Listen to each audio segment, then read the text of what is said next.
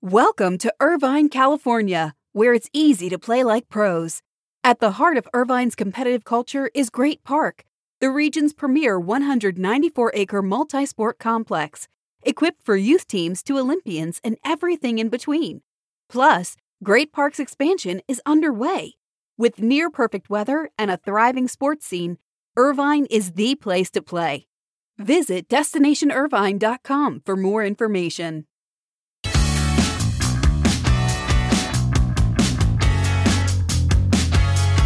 Greetings from New York City, where if you listen closely, you might still hear some of the after parties following last night's SBJ Sports Business Awards. Good morning. It's Thursday, May 19th. This is your SBJ Morning Buzzcast. I'm David Albright, filling in for Abe Madkour.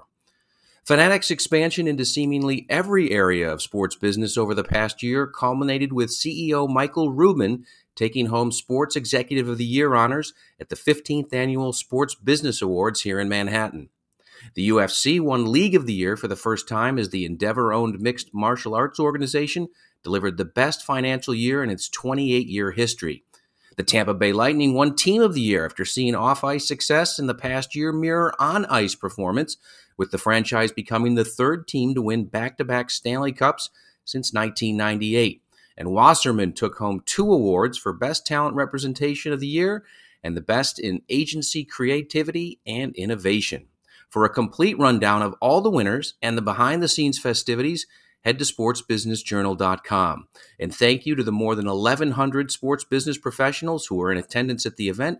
It was a great celebration of people and the industry. The Canadian Football League and its Players Association have reached a tentative seven year deal on a new CBA less than 96 hours after the strike began. The agreement still has to be ratified by both the league's Board of Governors and the players, but it is set to produce measurable gains for the players in several areas, including health and safety, revenue sharing, salary cap, and guaranteed contracts.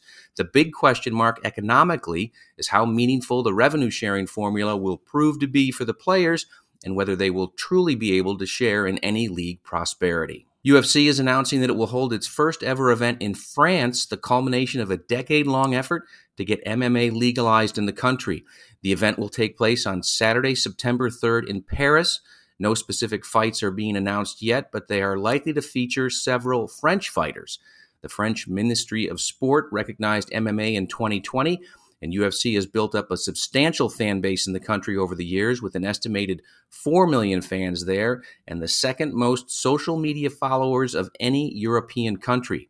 UFC Chief Operating Officer Lawrence Epstein told SBJ that the property got popular in France despite not being legal because the country has a long history with certain individual types of martial arts like judo. Golf's second major is here, and the PGA of America rolls into Southern Hills Country Club for the PGA Championship with 21 sponsors, and all of them have either some form of on-site activation and/or on-site hospitality planned for the event in Tulsa.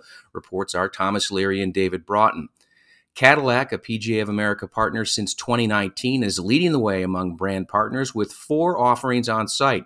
The official vehicle of the PGA will highlight its latest V Series displays outside the PGA shop and the practice range, as well as its electric theater experience adjacent to the 13th hole, showcasing its all new electric 2023 Lyriq vehicle. Other brands with activations include Charles Schwab, title sponsoring a swing analysis. Chase Sapphire card members will have access to free shipping of their purchased merchandise from the PGA shop. And Michelob Ultra will promote a sweepstakes on PGA Championship digital and social channels offering one winner and a guest a chance to play Southern Hills next Monday after the major. MLB.tv has set several records for streaming through the early part of this season. Fans have watched more than 2.8 billion minutes of live games on MLB.tv, the most watched 40 day period in the history of the platform. Total games watched are up 9% compared to the same period last season, setting another record. Information is based on data from opening day on April 7th through games played on May 16th. The three most watched days and three most watched games ever recorded on MLB.tv have all taken place this season.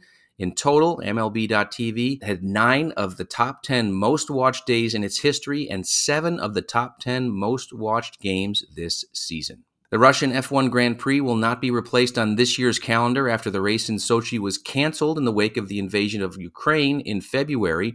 The F1 season, which had been set to host a record 23 meetings, will now revert to 22 races. F1 had been looking at potential alternative venues to stand in for Russia, but concluded that the additional costs and burdens another race would have placed on teams and personnel were not warranted. The race was due to take place on September 25th as the first leg of a triple header with Singapore and Japan.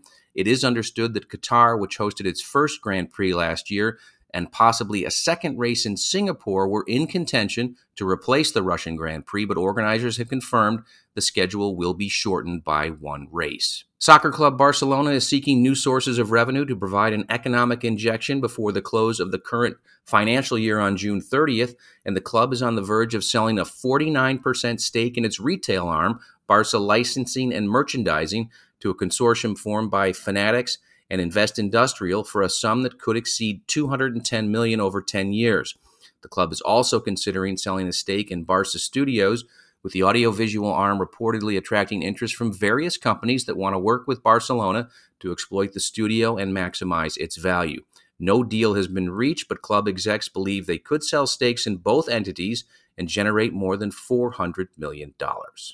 We'll close on a people note as Under Armour president and CEO Patrick Frisk is leaving the company on June 1st after a little more than two years at the helm. He also will leave the company's board of directors. The board has begun an internal and external search for his replacement.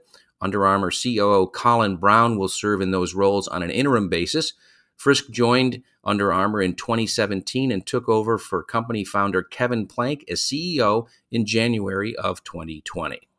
And that's your SBJ Morning Buzzcast for Thursday. I hope everyone has a great day, and we'll see you back here tomorrow morning.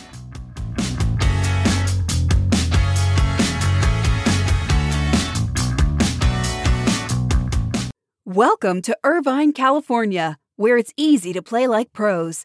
At the heart of Irvine's competitive culture is Great Park, the region's premier 194 acre multi sport complex equipped for youth teams to Olympians and everything in between. Plus, Great Park's expansion is underway. With near perfect weather and a thriving sports scene, Irvine is the place to play. Visit destinationirvine.com for more information.